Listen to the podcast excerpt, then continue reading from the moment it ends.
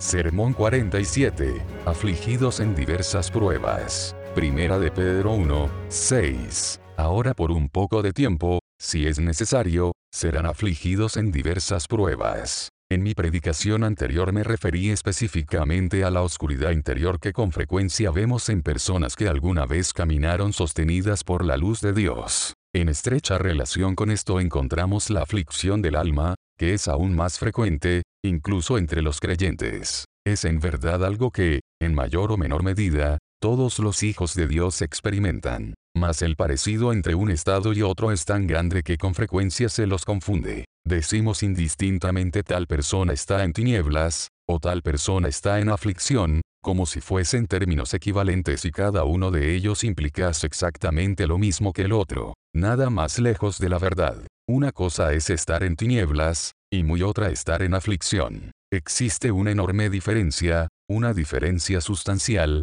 entre ambas. Y esta diferencia es algo que todo hijo de Dios debe preocuparse por conocer en profundidad. De otro modo, muy fácilmente pueden pasar de la aflicción a las tinieblas. A fin de prevenir tal cosa, me propongo demostrar, primero, cómo eran aquellas personas a quienes el apóstol les dijo, serán afligidos. Segundo, qué clase de aflicción sufrían. Tercero, cuáles eran las causas. Y cuarto, cuál era el propósito de tal situación. Por último, sacaré algunas conclusiones. En primer lugar, espero poder mostrar quiénes eran las personas a las cuales el apóstol dijo, serán afligidos. Ante todo es indiscutible que todos eran creyentes en el tiempo en que el apóstol les escribió. Así lo expresa claramente el versículo 5, vosotros que sois guardados por el poder de Dios mediante la fe, para alcanzar la salvación, en el versículo 7, otra vez se refiere a la prueba de su fe, mucho más preciosa que el oro que es perecedero. Y una vez más,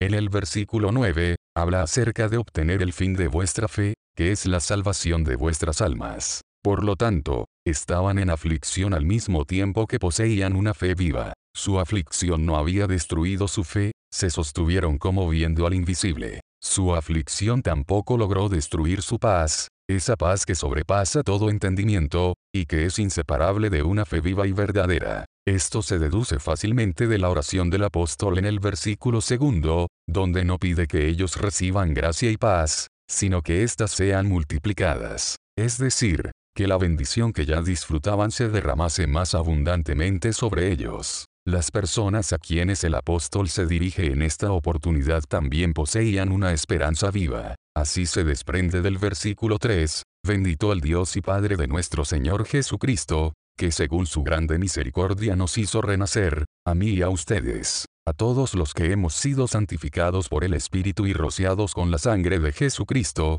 para una esperanza viva, para una herencia, es decir, para la esperanza viva de una herencia incorruptible, incontaminada e inmarcesible. De modo que, a pesar de su aflicción, ellos aún poseían una esperanza llena de inmortalidad. Estos creyentes se gloriaban en la esperanza de la gloria de Dios, estaban llenos del gozo del Espíritu Santo. En el versículo octavo, inmediatamente después de haber mencionado la manifestación última de Jesucristo, es decir, el momento en que vendrá a juzgar al mundo, el apóstol agrega, en quien creyendo, aunque ahora no lo veáis, no es visible a nuestros ojos, os alegráis con gozo inefable y glorioso. Por tanto, su aflicción no solo era compatible con una esperanza viva, sino también con un gozo inefable. Al mismo tiempo que se sentían afligidos, se alegraban también con gozo glorioso. En medio de su aflicción aún podían gozarse en el amor de Dios derramado abundantemente en sus corazones. Ese Dios a quien, dice el apóstol, amáis sin haberle visto. Aunque aún no lo han visto cara a cara, conociéndolo por fe han obedecido su voz, dame, hijo mío, tu corazón. Él es su Dios, a quien ustedes aman, Él es todo cuanto sus ojos ansían ver y su galardón más preciado. Han buscado la felicidad en Él y la han hallado, deleítense a sí mismo en el Señor, y Él les concederá las peticiones de su corazón. Más aún, aunque estaban afligidos, vivían en santidad, conservaban el mismo poder sobre el pecado y eran guardados del pecado por el poder de Dios. Eran hijos obedientes, no conformados a los deseos que antes tenían, sino como aquel que los llamó es santo, así también ellos eran santos en toda su manera de vivir sabiendo que habían sido rescatados con la sangre preciosa de Cristo, como de un cordero sin mancha y sin contaminación, habían purificado sus almas mediante el Espíritu, por la fe y esperanza que tenían en Dios, de modo que su aflicción era consistente con su fe, su esperanza,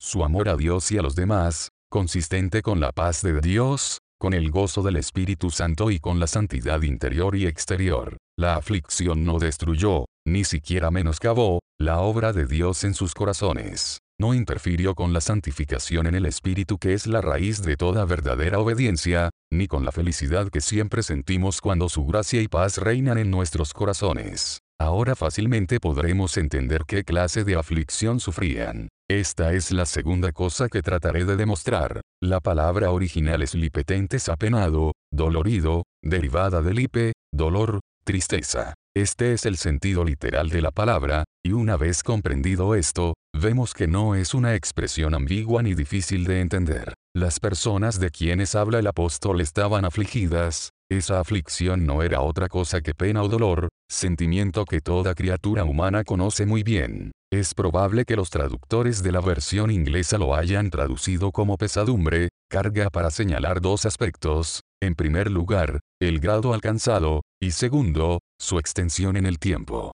Parece bastante claro que el apóstol no está hablando de una pena leve o de menor importancia, sino de algo que causa una fuerte impresión y que penetra hasta lo más profundo de nuestra alma. Tampoco parece que estuviera hablando de un dolor pasajero, que desaparece en cuestión de horas. Se trata más bien de un dolor que, una vez instalado en nuestro corazón, no nos permite liberarnos de él en forma inmediata. Más que como un sentimiento del momento, se instala en nosotros como si formara parte de nuestra manera de ser. Y esto les ocurre aún a aquellos que tienen una fe viva en Cristo y el amor de Dios en sus corazones. Aun cuando se trate de estas personas, a veces, esta pesadumbre puede calar tan hondo que llega a ensombrecer el alma, tiñendo todos los sentimientos y reflejándose en la conducta. Asimismo puede tener influencia sobre nuestro cuerpo, especialmente cuando se trata de personas que son de constitución débil, o que están debilitadas a causa de algún mal circunstancial, especialmente los de origen nervioso. En muchos casos observamos que un cuerpo corruptible hace pesada el alma. En este caso es más bien el alma la que hace pesado el cuerpo, debilitándolo más y más. Tampoco voy a negar que un dolor profundo y prolongado puede debilitar aún a las personas de constitución fuerte, haciendo posible la aparición de enfermedades físicas que no son fáciles de erradicar. Y, sin embargo, todo esto puede coexistir con una fe que obra por el amor. Esta situación bien podría ser calificada como el fuego de prueba, y aunque este no es exactamente el punto al que el apóstol hace referencia en el capítulo cuarto, muchas de las expresiones que allí se usan respecto de los sufrimientos que vienen del exterior, pueden aplicarse a esta aflicción interior. Obviamente no pueden aplicarse a aquellos que están en tinieblas, estos no se gozan, no pueden hacerlo. Tampoco es verdad que el glorioso Espíritu de Dios reposa sobre ellos. En cambio, sí es frecuente encontrarlo en aquellos que están en aflicción, de modo que, aunque entristecidos, puedan estar siempre gozosos. Pasemos al tercer punto. ¿Cuáles son las causas de tanto dolor o aflicción en un creyente sincero? El apóstol lo explica claramente, seréis afligidos, nos dice, en diversas pruebas, poikilois, diferente, no solo muchas en cantidad, sino de muchas clases. Estas pruebas pueden variar y diversificarse de mil maneras diferentes según se modifiquen las circunstancias que nos rodean, o se agreguen nuevos elementos. Y es precisamente esta diversidad y variedad lo que hace más difícil que podamos defendernos de ellas. Podemos enumerar aquí todo tipo de enfermedades, especialmente las graves, y todo tipo de dolor agudo, ya sea que afecte todo nuestro cuerpo o solo una parte. Es verdad que alguien que siempre ha gozado de buena salud, que no ha experimentado ninguna clase de dolor, puede tomarlo a la ligera, y no comprender que la enfermedad o el dolor físico puedan resultar una carga para el espíritu. Tal vez existen personas, una en un millón, que poseen una constitución tan especial que no sienten el dolor como los demás. Pues así le agradó a Dios mostrar su inigualable poder, creando estos prodigios de la naturaleza a quienes ni el dolor más agudo parece afectar, a menos que esa fuerza para resistir el dolor sea consecuencia de la educación recibida o se deba, quizás, a causas sobrenaturales, al poder de espíritus, buenos o malos, que han colocado a estas personas por encima de la condición natural. Pero haciendo abstracción de estos casos especiales, en general, podemos decir sin temor a equivocarnos que, el dolor nos sume en la miseria, y cuando es extremo, colma toda nuestra paciencia. Y aun cuando esto pueda prevenirse por la gracia de Dios, tratándose de personas que con su paciencia ganan sus almas, el dolor puede, no obstante, causar mucha aflicción interior porque el alma se solidariza con el cuerpo. Toda enfermedad prolongada, aunque sea menos dolorosa, puede llegar a tener el mismo efecto. Cuando Dios envía sobre nosotros la tisis y la fiebre, si no logramos librarnos de ella con rapidez, no solo consumirán nuestros ojos, también atormentarán nuestra alma. Esto es particularmente cierto con respecto a las enfermedades que afectan el sistema nervioso. Y la fe no altera el curso de la naturaleza, una causa natural produce efectos naturales. La fe no impide la depresión del espíritu, como se lo suele llamar, en las enfermedades de origen nervioso, así como tampoco impide el aumento de las pulsaciones en un cuadro de fiebre. Más aún, cuando la calamidad nos llega como un torbellino, y la pobreza como hombre armado, podemos considerarlas como una prueba menor, ¿acaso nos sorprende que ello ocasione dolor y aflicción? Puede parecer algo sin importancia para aquellos que guardan distancia, o para quienes viendo, pasan de largo, pero resulta exactamente lo contrario para quienes lo sufren. Así que, teniendo sustento y abrigo, esta última palabra, es que mata, implica albergue y vestido, podemos estar contentos con esto, si el amor de Dios está en nuestros corazones. Pero ¿qué harán quienes carecen de ambos? Aquellos que prácticamente abrazan las peñas por falta de abrigo, aquellos que solo cuentan con la tierra para recostarse y con el cielo para cubrirse, ¿qué será de los que no tienen ropa seca ni abrigada, mucho menos limpia, para ellos o para sus pequeños? ¿Qué pasa con quienes no tienen vestimenta con que protegerse del frío de día o de noche, ni ellos ni sus seres queridos? Me causa risa la necedad del poeta pagano el proclamar que ni la vet infelix paupertas durius insequan quod ridiculus homines facit. En verdad la pobreza no implica nada peor que esto, que el convertir a las personas en probable objeto de burla, señal de que el poeta, además de carecer de profundidad, hablaba de cosas que habría oído repetir, pero que no conocía por sí mismo. No es la falta de alimento mucho peor que esto, cuando Dios maldijo al hombre, declaró que con el sudor de su rostro comería el pan. Pero ¿cuántas personas en este país, un país cristiano, trabajan y se esfuerzan y se cubren de sudor, sin conseguir el pan? ¿Cuántos deben luchar contra el cansancio y el hambre al mismo tiempo? ¿No es terrible para una persona después de trabajar duro durante toda una jornada, regresar a una vivienda pobre, fría, sucia e incómoda, y encontrar que no hay comida suficiente para reponer la energía gastada, ustedes que viven cómodamente en esta tierra, que no necesitan más que ojos para ver, oídos para escuchar y corazones para comprender todo lo bueno que Dios les ha dado, les parece que puede haber algo peor que andar en busca de comida, día tras día, sin hallarla, y quizás teniendo que consolar a cinco o seis niños que lloran pidiendo lo que los padres no tienen para darles, ¿No es verdad que si no existiera una mano invisible que se lo impidiera, estas personas pronto maldecirían a Dios y morirían? Falta de pan. Falta de pan. ¿Quién puede hablar de esto a menos que lo haya vivido en carne propia? No me sorprendería que provocase mucho más que aflicción, aún en aquellos que son creyentes. Tal vez a esto le seguiría la muerte de personas cercanas a nosotros, personas a quienes amábamos, un padre o una madre cariñosos, que aún no habían llegado al ocaso de su vida, un hijo o hija que recién iniciaba su vida y que estaba apegado a nuestro corazón, una amiga o amigo a quien amábamos como a nosotros mismos, lo más próximo a la gracia de Dios, el don más preciado. Y puede haber mil circunstancias que acrecienten nuestro dolor, tal vez ese hijo o amigo murió en nuestros brazos. Tal vez su vida nos fue arrebatada cuando menos lo esperábamos. Cuando comenzaba a florecer, fue cortada como una flor. En todos estos casos, no solo podemos sino debemos sentirnos afectados, es parte del plan de Dios que así suceda. Él no quiere que seamos duros como piedras, Él quiere encauzar nuestros sentimientos, no hacerlos desaparecer. Por lo tanto, es posible que un ser puro derrame lágrimas. Puede haber aflicción sin pecado. Más profundo aún puede ser el dolor que sentimos cuando vemos a quienes alguna vez estuvieron estrechamente unidos a nosotros, muertos en vida a causa de su maldad, ingratitud, o apostasía.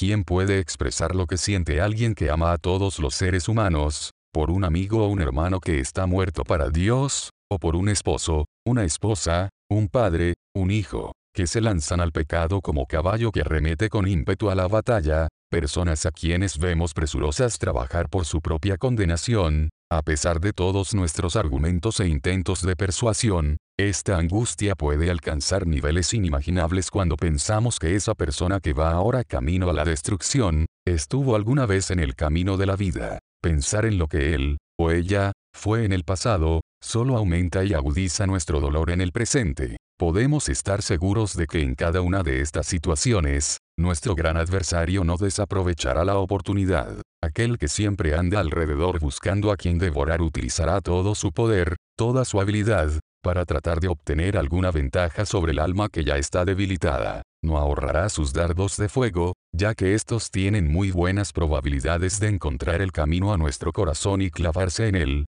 ajustándose perfectamente a la tentación que lo asalta. Se dedicará a llenarnos de dudas, de pensamientos blasfemos y de insatisfacción. Sugerirá que Dios no se preocupa por esta tierra, que no la gobierna, o al menos, que no lo hace correctamente según las normas de la justicia y de la misericordia. Se esforzará por despertar sentimientos adversos hacia Dios, haciendo renacer nuestra natural enemistad con Él. Si intentamos luchar con sus mismas armas, si comenzamos a razonar con Él, solo conseguiremos multiplicar nuestra aflicción, o caer en total oscuridad. Con frecuencia se ha creído que existe otra causa de aflicción, que no es ocasionada por la oscuridad, a saber, el alejamiento de Dios quien, por su voluntad soberana, decide abandonarnos. Sin duda esto es lo que hará si ofendemos su Santo Espíritu, ya sea por nuestro pecado interior o exterior, ya sea porque hicimos el mal u omitimos hacer el bien, por haber caído en la soberbia,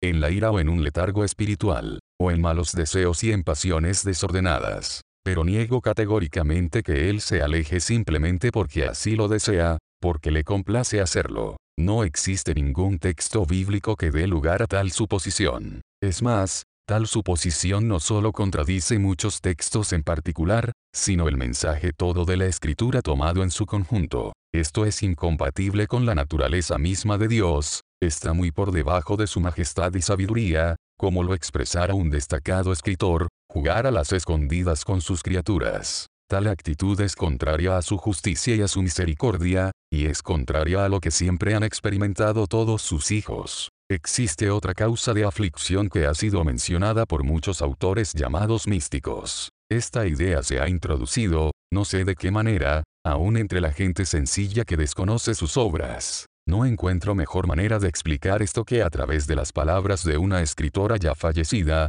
que así relataba su propia experiencia, yo vivía tan feliz con mi amado, que aunque me hubiese visto forzada a vivir como vagabunda en el desierto, no hubiera tenido dificultad en hacerlo. No había pasado mucho tiempo en esta situación cuando, en efecto, fui llevada a un desierto. Me encontré abandonada, me sentí completamente miserable, desdichada y deprimida. La verdadera fuente de esta infelicidad es el conocimiento de nosotros mismos, que nos permite comprobar la enorme diferencia que existe entre Dios y nosotros. Vemos que somos completamente opuestos a Él, que nuestra alma es totalmente corrupta, depravada, y está llena de toda clase de sentimientos malignos y perversos, mundanos y carnales, y de toda clase de mal, a partir de esto se ha concluido que el conocimiento de nosotros mismos, sin el cual estaríamos condenados a perdernos eternamente, debe necesariamente provocar profunda aflicción, aun cuando hayamos obtenido la justificación por la fe.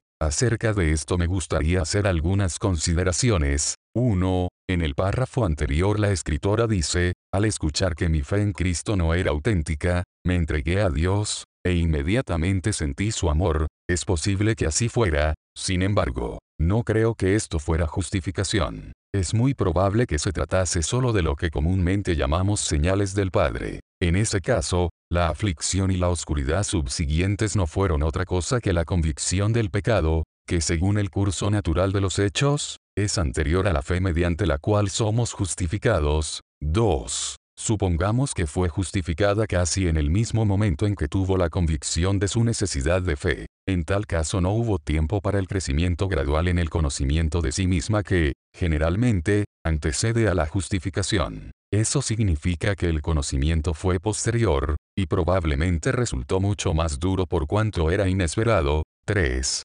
Admitamos que después de la justificación tenemos un conocimiento mucho más profundo cabal y completo del pecado que está arraigado en nosotros, y de nuestra naturaleza corrupta, que el que jamás habíamos tenido. Pero esto no tiene por qué sumir al alma en una noche oscura. No creo que esto deba causarnos aflicción. Si esto fuera un paso absolutamente necesario e imprescindible para todo aquel que quiera conocerse a sí mismo, es decir, para todos los que llegan a conocer el amor perfecto de Dios, el cual nos hace aptos para participar de la herencia de los santos en luz, el apóstol no hubiese utilizado la expresión si es necesario. No, absolutamente no es así. Muy por el contrario, Dios puede permitir que crezcamos en el conocimiento de nosotros mismos, al mismo tiempo y en la misma proporción que crecemos en el conocimiento de Dios y en la experiencia de su amor. Y en este caso no experimentaríamos el desierto, la desdicha ni la soledad, sino el amor y la paz y el gozo,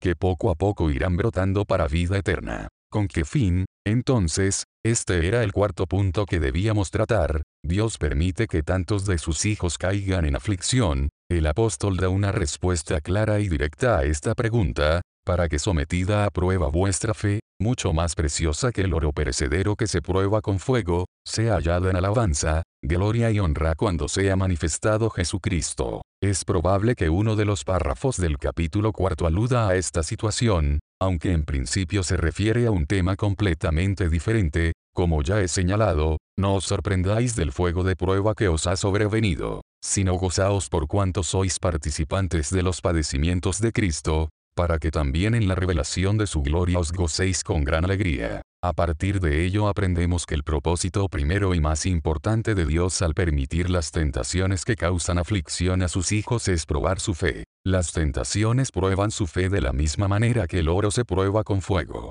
Sabemos que el oro se purifica al pasar por la prueba del fuego, al separar el metal de la escoria. Lo mismo ocurre con la fe en el fuego de la tentación, cuanto más se la prueba, más se purifica. Es más, no solo se purifica, sino que también se fortalece, se afirma, y crece abundantemente por las innumerables muestras de la sabiduría, el poder, el amor y la fidelidad de Dios. Aumentar nuestra fe es, por tanto, uno de los fines que Dios en su gracia persigue al permitir que atravesemos diversas pruebas. Estas también sirven para probar, purificar, reafirmar y aumentar esa esperanza viva para la cual el Dios y Padre de nuestro Señor Jesucristo nos hizo renacer según su grande misericordia. Por cierto, nuestra esperanza no puede menos que aumentar en la misma medida que aumenta nuestra fe. En esto se funda nuestra esperanza, porque creemos en su nombre y vivimos por fe en el Hijo de Dios, anhelamos y esperamos confiadamente la gloria venidera que en nosotros ha de manifestarse. Por consiguiente, todo aquello que fortalece nuestra fe, también aumenta nuestra esperanza. Al mismo tiempo también hace crecer nuestro gozo en el Señor, gozo que siempre va unido a una esperanza llena de inmortalidad. Con esta visión el apóstol exhorta a los creyentes en otro de los capítulos, gozaos por cuanto sois participantes de los padecimientos de Cristo. Por esta misma razón sois bienaventurados, porque el glorioso Espíritu de Dios reposa sobre vosotros. Y por todo esto, para nosotros es posible alegrarnos con gozo inefable y glorioso aún en medio del sufrimiento. El gozo de estos cristianos es mayor aún, porque las pruebas que aumentan su fe y esperanza también aumentan su amor, su gratitud a Dios por todas sus bondades y por su buena voluntad con todos los seres humanos. De igual modo, cuanto más profundizan su conocimiento de la bondad y del amor de Dios su Salvador, más se enciende su corazón con amor por aquel que nos amó primero. A medida que crece su certeza de que la gloria será revelada, crece su amor por aquel que la ha adquirido para ellos, y que les ha dado las arras del Espíritu en sus corazones. Acrecentar su amor es, entonces, otro de los fines perseguidos al permitir que deban afrontar pruebas. Todavía falta mencionar otro más, crecer en santidad, santidad de corazón y santidad al hablar. Esta última evidentemente será consecuencia de la primera ya que todo buen árbol da buenos frutos. y toda santidad interior es fruto de la fe que obra por el amor. De este modo su bendito espíritu limpia nuestro corazón de toda soberbia, tosudez, pasión, del amor por el mundo, de codicias necias y dañosas, de sentimientos viles y egoístas. Aparte de esto, las aflicciones de santificación llevan, por gracia de Dios, directa e inmediatamente hacia la santidad, mediante la obra de su Espíritu, humillan y someten el alma delante de Dios, calman y apaciguan nuestro espíritu turbulento, doblegan nuestra naturaleza salvaje, atemperan nuestra tosudez y obstinación, nos crucifican para el mundo, y nos llevan a buscar nuestras fuerzas y nuestra felicidad en Dios. Y todas ellas convergen en una gran meta, que nuestra fe, esperanza, amor y santidad sean halladas, si aún no lo han sido, en alabanza de Dios mismo, y honra de seres humanos y angélicos. Y gloria que el gran juez tiene asignada para todos aquellos que resistan hasta el fin. En aquel día, cada persona recibirá conforme a sus obras, conforme a lo que Dios obró en su corazón, y a las obras visibles que cada uno obró para Dios. También recibirá conforme a lo que ha sufrido, de modo que todas las pruebas redundan en indescriptible ganancia. De muchas y diferentes maneras esta leve tribulación momentánea produce en nosotros un cada vez más excelente y eterno peso de gloria. A esto debemos agregar la ventaja de que otros a nuestro alrededor vean cómo nos comportamos en la aflicción. La experiencia indica que, generalmente, el ejemplo causa una impresión mucho más profunda que la enseñanza. ¿Y qué ejemplo puede tener mayor influencia, no solo en aquellos que son partícipes del don precioso de la fe, sino aún en aquellos que no han conocido al Dios, que el de un ser que se mantiene calmo y sereno en medio de la tormenta, entristecido, mas siempre gozoso, alguien que humildemente acepta la voluntad de Dios, aunque implique sufrir, y que puede decir en medio de la enfermedad y del dolor, la copa que el Padre me ha dado, no la he de beber, y en tiempo de pérdida o necesidad, el Señor dio, y el Señor quitó, sea el nombre del Señor bendito. Para finalizar me gustaría sacar algunas conclusiones. Ante todo resaltar la enorme diferencia que existe entre el alma que está en tinieblas y el alma que está en aflicción. Sin embargo, muy a menudo la gente confunde ambos conceptos, aún los cristianos experimentados. Estar en tinieblas, o en el desierto, significa haber perdido por completo la capacidad de gozarnos en el Espíritu Santo. Esto no ocurre en la aflicción, en medio de ella podemos alegrarnos con gozo inefable. El que está en tinieblas ha perdido la paz del Señor, mas no quien está en aflicción. Por el contrario, en medio de ella la paz y la gracia le son multiplicadas. Cuando estamos en tinieblas el amor de Dios se enfría, o se extingue por completo, en la aflicción mantiene toda su fuerza, más bien crece cada día. En el primer caso la fe puede perderse por completo o, al menos, resultar seriamente afectada. La certeza y la convicción de lo que no se ve, especialmente del amor de Dios y su perdón, no es ni tan clara ni tan fuerte como era antes y, progresivamente, la confianza en Él se va debilitando. En el segundo caso, aunque las personas no ven a Dios, tienen firme y plena confianza en Él, y la certeza de un amor mediante el cual sus pecados serán borrados. De modo que así como podemos distinguir la fe de la incredulidad, la esperanza de la desesperanza, la paz de la guerra, el amor a Dios del amor por el mundo, así también podemos distinguir sin temor a equivocarnos la aflicción de las tinieblas. Podemos inferir una segunda enseñanza, es posible que debamos conocer la aflicción, pero no tenemos ninguna necesidad de conocer las tinieblas. Probablemente sea necesario vivir en aflicción por un tiempo, por los motivos anteriormente expuestos. Puede considerarse necesario al menos en el sentido de que la misma es consecuencia natural de las diversas pruebas que son necesarias para probar y aumentar nuestra fe, para confirmar y acrecentar nuestra esperanza purificar nuestro corazón de toda inclinación impura y perfeccionarnos en el amor. En consecuencia, son necesarias para que reluzca nuestra corona, y para producir en nosotros un cada vez más eterno peso de gloria. Pero no podemos decir que las tinieblas sean necesarias para alcanzar alguno de estos fines. No nos conducen a ninguno de ellos. La pérdida de fe, esperanza y amor ciertamente no conduce a la santidad ni aumenta el premio que nos aguarda en el cielo y que será proporcional a nuestra santidad en la tierra.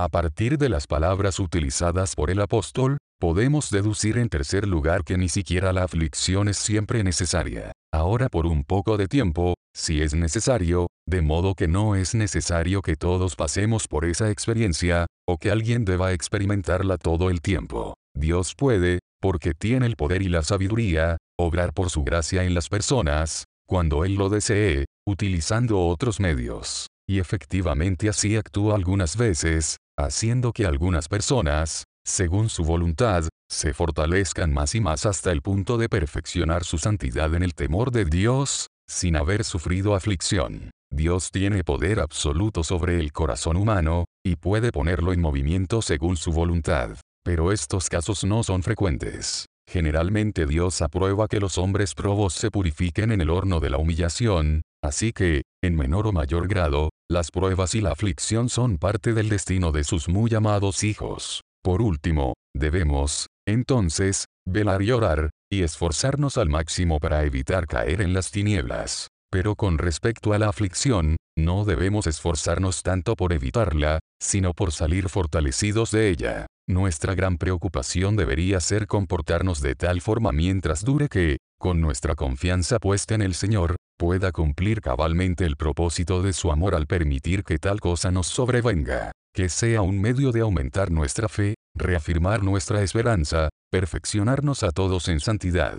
En el momento en que sobrevenga, tengamos presente el propósito por el cual Dios en su gracia permite que esto ocurra, y pongamos todo nuestro empeño para que no desvanezca el consejo de Dios respecto de nosotros mismos. Seamos entusiastas colaboradores suyos, mediante la gracia que continuamente nos da, limpiándonos de toda contaminación de carne y de espíritu, y creciendo día a día en la gracia de nuestro Señor Jesucristo, hasta que seamos recibidos en su reino eterno.